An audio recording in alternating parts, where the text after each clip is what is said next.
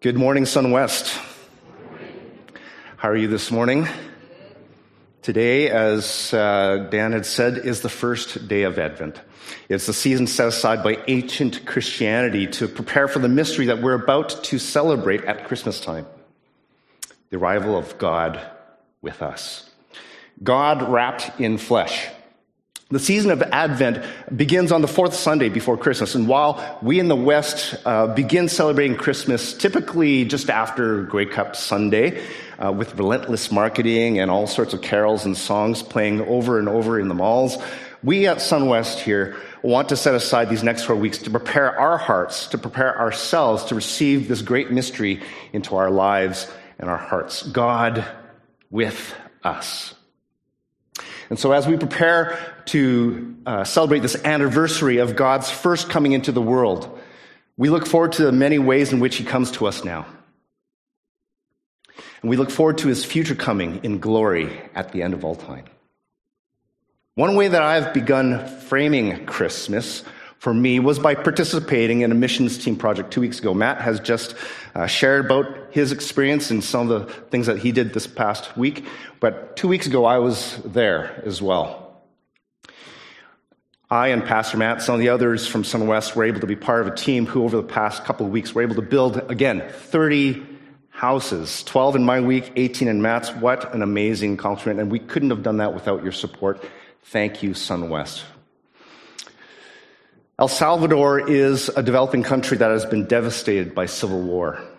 It was also hit by a pretty bad earthquake, and more recently, as Matt had shared, gang violence. My week alone uh, provided homes for 12 families. And again, all these different stories were represented by pretty desperate situations. Matt's week completed 18. Thank you again, SunWest. Fundraising is something that uh, is a community effort, and we could not have done this without you. And as we sat down with the families around the tables, uh, we were asking them, So, do you know where some of these houses are from? They said, Well, you guys brought them. I said, Well, actually, we are just representing people who actually brought them to you. We are their representatives. And so we wanted to make sure that they understood that you were behind all of this. It wasn't just us. One of the families that we built for was Carolina and her family. Her village was called Flora do Fuego, the village of fiery flowers. Certainly had some blossoms, some fiery flowers that were the village's namesake, but the people's spirits were just as vibrant. The building of homes were the culmination of a year's worth of work that Shelter had invested in each area. They would go into villages that were particularly hit by poor economics and hardship.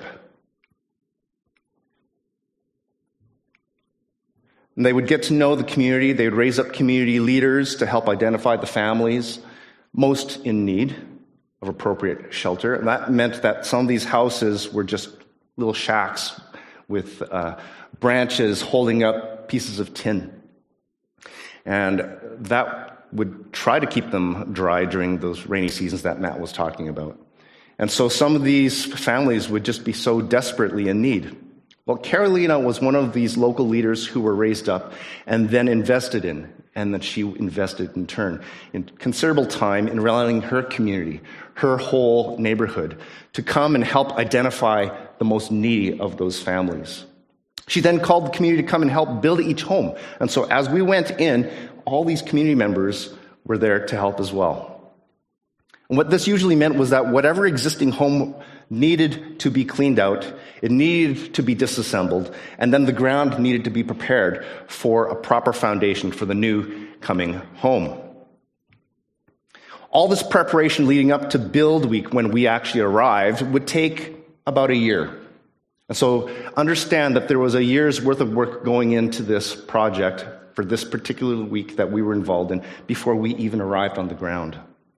Shelter would establish relationships within the community that we were working in. They were meeting frequently over the course of the year, culminating in the building crews arriving, which is where we step in. And then we were the last step of a year's long process. Pretty amazing. And by the time that we arrived, families were then already identified. Some having been on the wait list for a few years. And so the ground had just been prepared that week, just a few days prior to our arrival, and the community would come out and help with all the work. They would dig and dig, and then they would also help prefab uh, put together these walls that would um, uh, eventually be raised up and then topped with trusses. And as the roofing went up, we'd then meet with the families and sit down with them and hear their stories, and we'd pray together. And over and over again. We'd hear the stories of desperation, one of those you heard from Matt. We'd hear stories of abject poverty and the need to stay dry. We'd hear thankfulness to God and to shelter and to the church. That's you. Thank you on behalf of those families.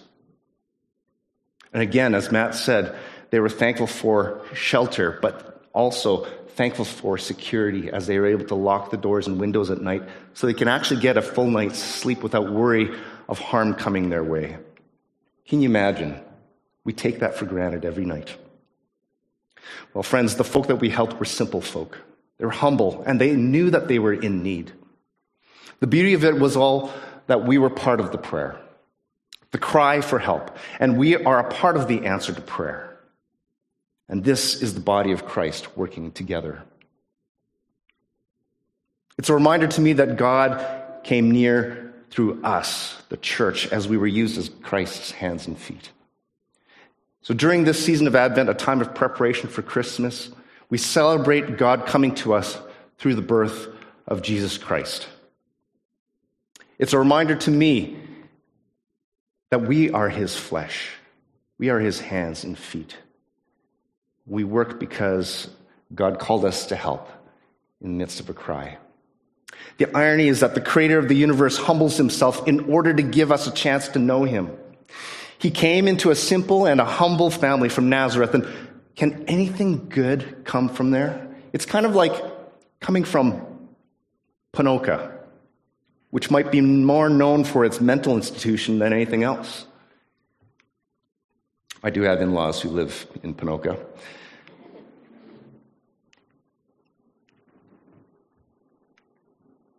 And the creator of all things comes into his creation, not with power and might, but with the still small voice of a little baby. Jesus, God the Son, was born into a poor family, not a palace, but a manger, a feeding trough, in a place where animals would typically reside, rather than humble rather humble beginnings for a king. Even in his birth and beginnings, God is setting something up that repeats itself over and again in Scripture. God values the simple, He values the humble. He entrusts Himself to the people who know that they need Him.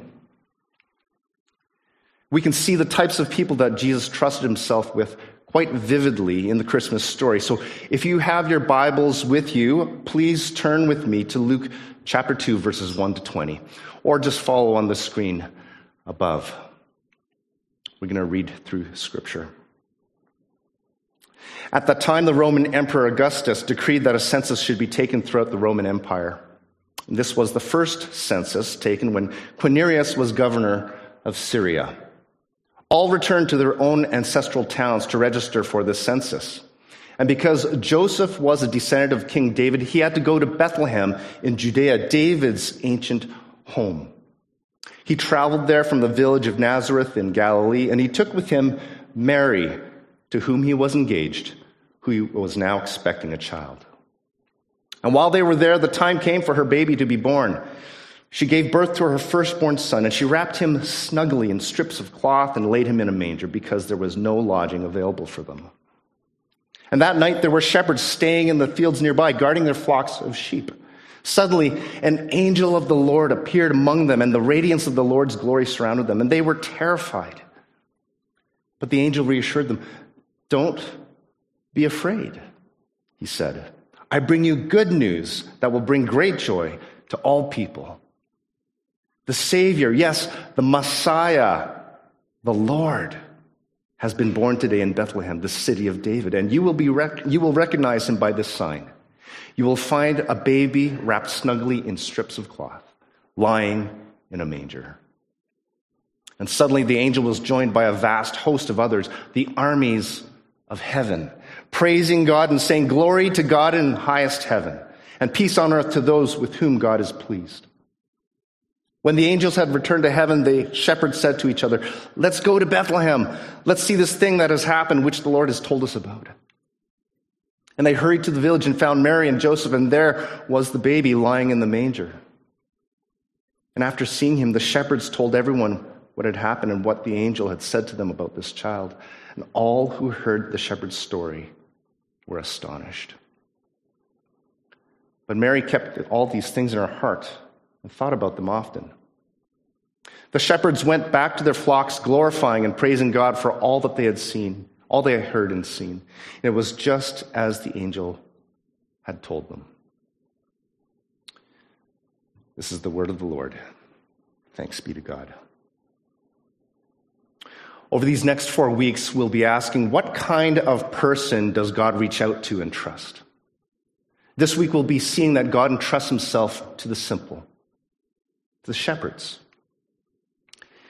The gospel writer Luke is fascinated by the fact that God worked among people who were disadvantaged, who were poor, humble, downtrodden. Jesus' first ambassadors and first visitors are not dignitaries. They're not religious leaders or wealthy landowners. The first to pay Jesus homage are simple shepherds. They are the minimum wage workers who literally do not earn a living wage, and they live well below the poverty line. And they were the lowest of the low in an agricultural society.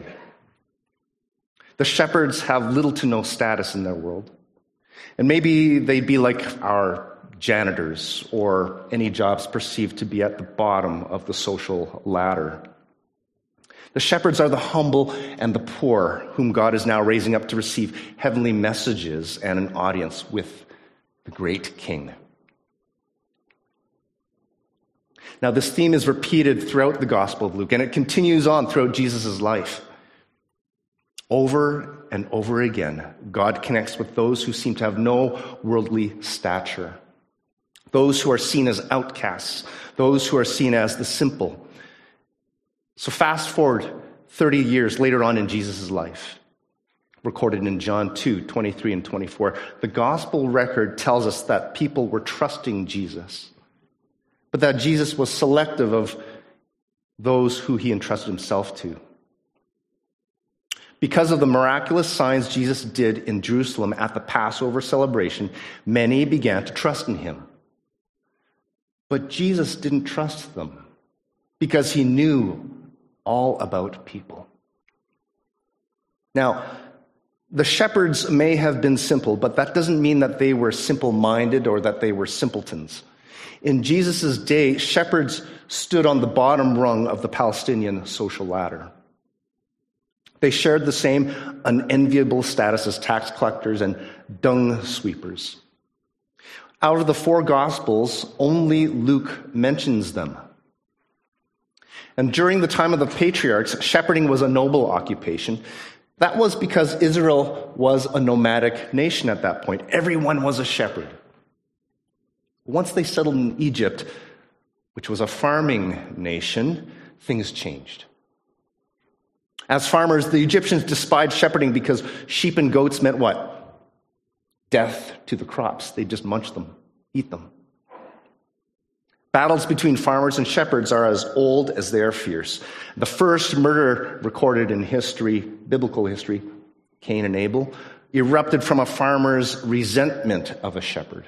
You can read that in Genesis chapter 4. Now, the historical political background of this Christmas story isn't a side note here. It is crucial to the Christmas story. Conquering nations in the ancient world work in various ways. In ancient Rome was no different. Some brutally destroy and plunder the nations that they conquer. Some conquer people as slaves or servants. Other empires allowed the people to remain in their land and work as before. But with one major change, the conquered people had to pay taxes to their rulers. And I would submit to you that ancient Rome did all of those things. But the purpose of the census that we read about in the first part of the scripture today, like the one that Luke describes, is to be sure that everyone is appropriately taxed, which really means it's being squeezed for every single penny. And to know who's in charge here. Jesus enters the world inside the borders of the world's most famous and relentless superpower at the time, which is Rome. And yet he enters without fanfare from the world's governments. He enters into a simple family in humility. And so it's no surprise that in his adult years, Jesus teaches about humility. In his Sermon on the Mount, found in Matthew chapters 5 to 7, Jesus begins with the backbone of the sermon. He says, God blesses those who are poor in spirit and realize their need for him, for the kingdom of God is theirs. Now, the word in the Greek, poor in spirit, is actually the word for a beggar on the street. The sense is someone who has nothing and they know it. So, what Jesus is saying in this beatitude is the way into the kingdom of heaven is to know that we have nothing. And sadly, most of us do not think that way. Most of us think that we have actually something of import, only that something is what's keeping us from the kingdom of heaven. Now, it might be wealth, might be position or power, title or a relationship. What Jesus is calling us to is something completely different.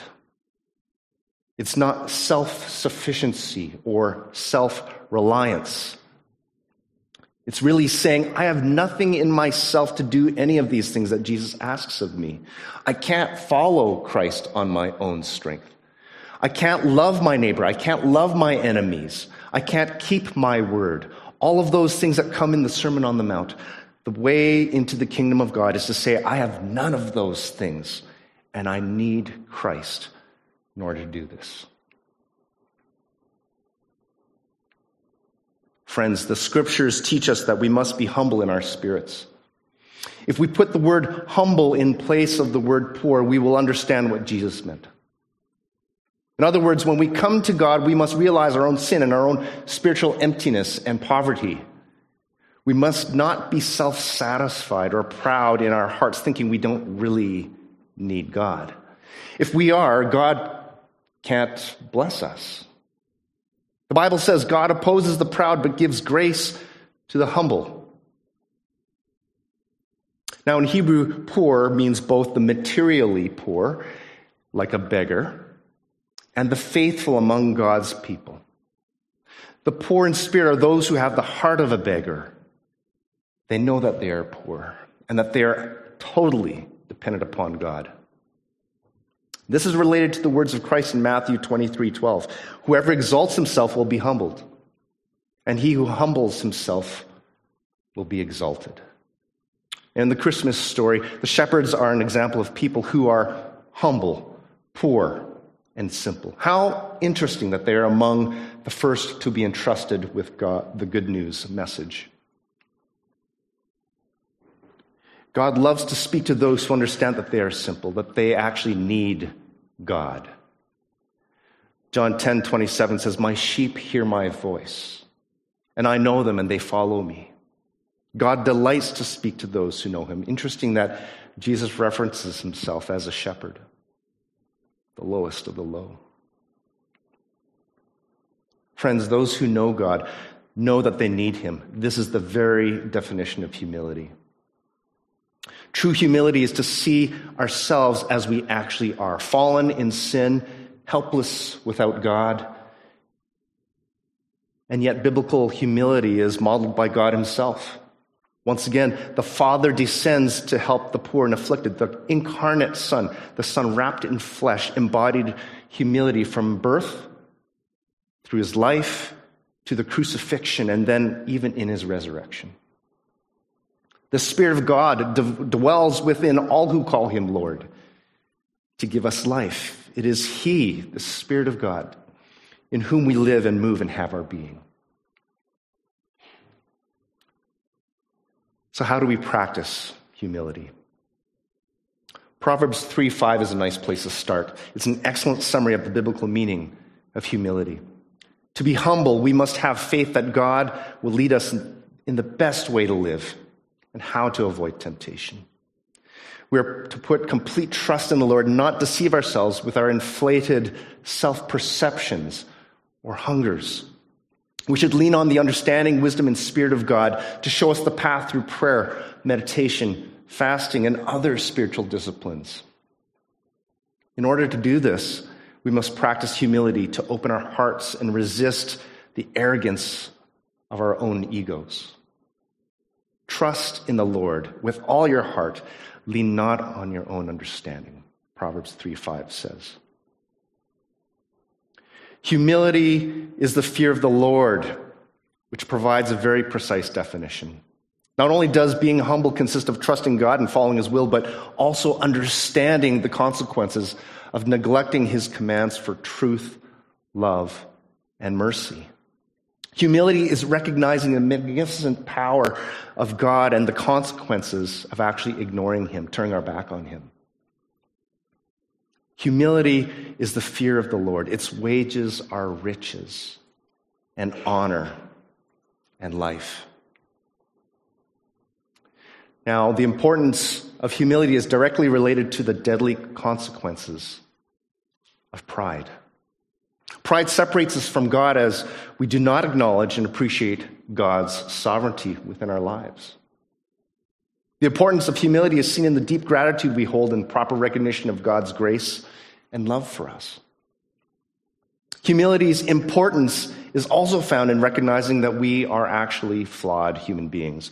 We are temptation magnets. 1 Peter 5 8 says, Be sober minded, be watchful. Your adversary, the devil, prowls around like a roaring lion, seeking someone to devour. Friends, we need to pay attention. Back to the Christmas scene in Luke 2. The shepherds were there, but where were the religious leaders? Where were all the VIPs in this story? The Pharisees, with all their logic and their answers, were surprisingly missing from the Christmas scene here. They were the religious professionals, the pastors of the time, the religious elite. They were the teachers of the law, the priests. But they were also the proud, the arrogant, the certain, the power hungry. Well, later on in his ministry, Jesus talks about those who thought more highly of themselves than others. Luke 18 says this To some who were confident of their own righteousness and looked down on everyone else, Jesus told this parable, this story. Two men went up to the temple to pray, one a Pharisee and the other a tax collector. The Pharisee stood by himself and prayed, God, I thank you that I am not like other people, you know, robbers, evildoers, adulterers, or even like this tax collector here. I fast twice a week and give a tenth of all I get. But the tax collector stood at a distance. He would not even look up to heaven, but beat his breast and said, God, have mercy on me, a sinner. I tell you, Jesus says, that this man, rather than the other, went home justified before God. And for all those who exalt themselves will be humbled, and those who humble themselves will be exalted. The Pharisee stood by himself and prayed, God, thank you that I'm not like other people robbers, evildoers, adulterers, or even like this tax collector. I fast twice a week and give a tenth of all I get. Oop, pressing the wrong button. This was a parable. It was a story. It wasn't an actual event of two men who went to pray. But parables were based in reality. And in this parable, Jesus focused on two individuals and highlighted a particular character trait in order to contrast them with each other. In his prayer, the Pharisee exalted himself. And as he did this, Jesus said he was just praying to himself. Verse 11. He was certainly not praying to God because the Lord did not accept him in his arrogance. In verse 14. He was caught in a type of comparison trap. And as the tax collector prayed, he was bowing his head, acknowledging his sin, and begging for mercy. These are all indications that he humbled himself before God. Now, Jesus' parable was not meant to indicate that tax collectors in general were humble, only that the one in his parable was humble. It's possible that he was an exception among that group of tax collectors. However, we do know that many tax collectors were receptive to Jesus and his teaching. Matthew was one of them. Now, this would indicate a measure of humility. And we also know, based upon the recorded interactions between Jesus and the Pharisees, that those whom he was referring to in this parable were generally pretty arrogant, self righteous. To the point of this passage is when Jesus introduced this parable, he directed it to those who trusted in themselves that they were righteous and they viewed others with contempt. That was the whole point. And we see in this verse that arrogance does two things to one's perception. The Pharisees were confident of their own righteousness. The one in Jesus' parable never made an acknowledgement of sin in his prayer, nor does ask for forgiveness as a tax collector did. We must be willing and able to acknowledge our sin, our state before God. Otherwise, we will never be forgiven.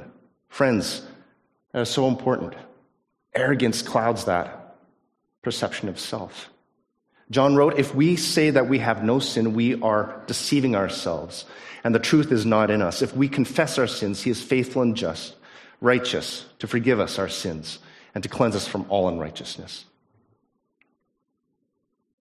Friends, we must be able to admit that we are sinful people so that we can actually repent, so we can actually turn 180 degrees and confess it if you don't have someone with whom you can actually share these things, I want to challenge you and invite you to consider having someone that you can actually share these things with before God and to confess with others. Furthermore, despite whatever good deeds we may do, and the Pharisee listed several in his prayer, he was very loyal and very observant of the law. We're still unworthy. We can't earn God's grace. We have to realize that we have earned nothing from God. God's gift is all grace. His grace is all gift. The second thing that arrogance does is it affects our perception of others. The Pharisees also viewed others with contempt. The scriptures teach that God is willing to save anyone who will, who will fear and obey him. And Jesus did not die for a select few, he died for the whole world, as we read in John. And so, while it may be true that others are guilty of sins that we think we would never commit, we must still not be conceited, but be sober and fearful because we can still be cut off if we are not faithful. Friends, we have to be people of sober judgment and not deceive ourselves that we are better than we are. We must always remember that God's favor has been extended to everyone, not just to us. Wise man said in Proverbs 16 18, Pride goes before destruction, and a haughty spirit before stumbling. The Pharisees were arrogant, they were pride filled. And because of this, they could not see their own sin, and they could not see how God could accept certain other people, like the tax collector. So the question for us today is who are the Pharisees today? Are we one of those? The Pharisees are not the ones who are humbly seeking to serve the Lord. Instead, they are those who believe that they are better than others and that God, because of their righteousness, maybe owes them a reward owes them something. Do we ever think that way? That because of what we've done or contributed, remain faithful to and loyal to, that we are owed something? If so, you might be in good company. Many of us think that way from time to time. myself included. The problem is, it's called a sense of entitlement. And we sometimes feel like we're owed something.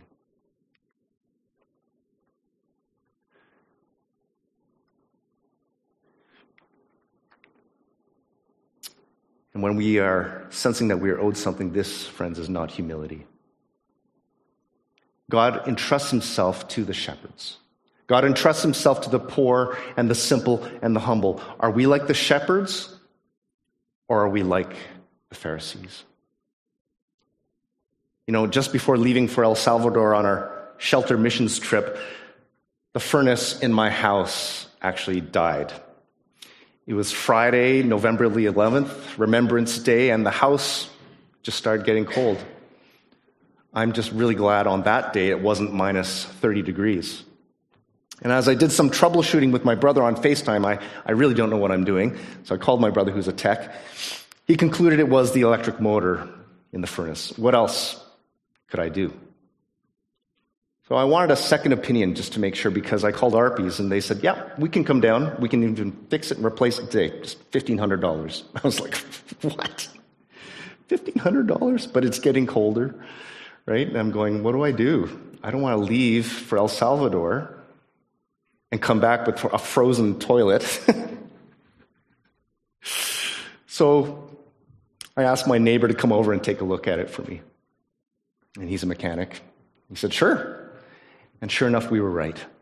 It was the motor. And through the miracle of the internet, I was able to source a motor here locally in Calgary. Only it wasn't available on that day, Remembrance Day, because everything was closed. It's a stat for some of these companies. But it would be available the next day, the day I was flying out to El Salvador. Oh boy, was I stuck, and I knew it. I had to take a deep breath eat humble pie, swallow my pride, and go back to my neighbor and call him up and say, Hey, Kelly, can you, can you help me? Wouldn't you know it? He graciously agreed to pick up the motor from that warehouse, take out the old one, and install the new one, and then troubleshoot again. All while I was midair landing in Dallas Fort Worth, waiting to now take off to go back to El Salvador. And he just sent me a, a text that I got at the airport saying, Hey, everything's working great. I saw this picture of my thermostat. Temperature is going back up. Amen. Amen. Thank goodness for amazing neighbors. But I think the key was that I knew I couldn't do things on my own. I was not self sufficient. There's no way I knew. I know the Bible, I do not know HVAC systems. And so, friends, it's interesting to know how the Sunwest team prepared ourselves to go and serve and bless the families that we encountered in El Salvador. We were ready to bless others, ready to give of ourselves, ready to share the bounty that you had given to us to share with others. The truth is, is as we served and were indeed, we were indeed a blessing, we found ourselves being blessed over and over again by the people that we encountered through those families. We were blessed by God. And as we served the families who seemed so poor, we came in direct contact with our own poverty of spirit. They gifted us with abundant grace and joy. And they reminded us that we all need each other and that, most importantly, we all need God, our provider. Friends, let's close in prayer. Would you pray with me? God, as we gaze on nativity scenes and see those shepherds, help us to not lose sight of the fact that you chose a handful of shepherds, marginalized by the higher ups and religious elite, to break the silence of centuries heralding Messiah's birth. You entrust yourself to the simple, to those who are poor in spirit, and to the humble. Remind us that without you, we have absolutely nothing. Amen.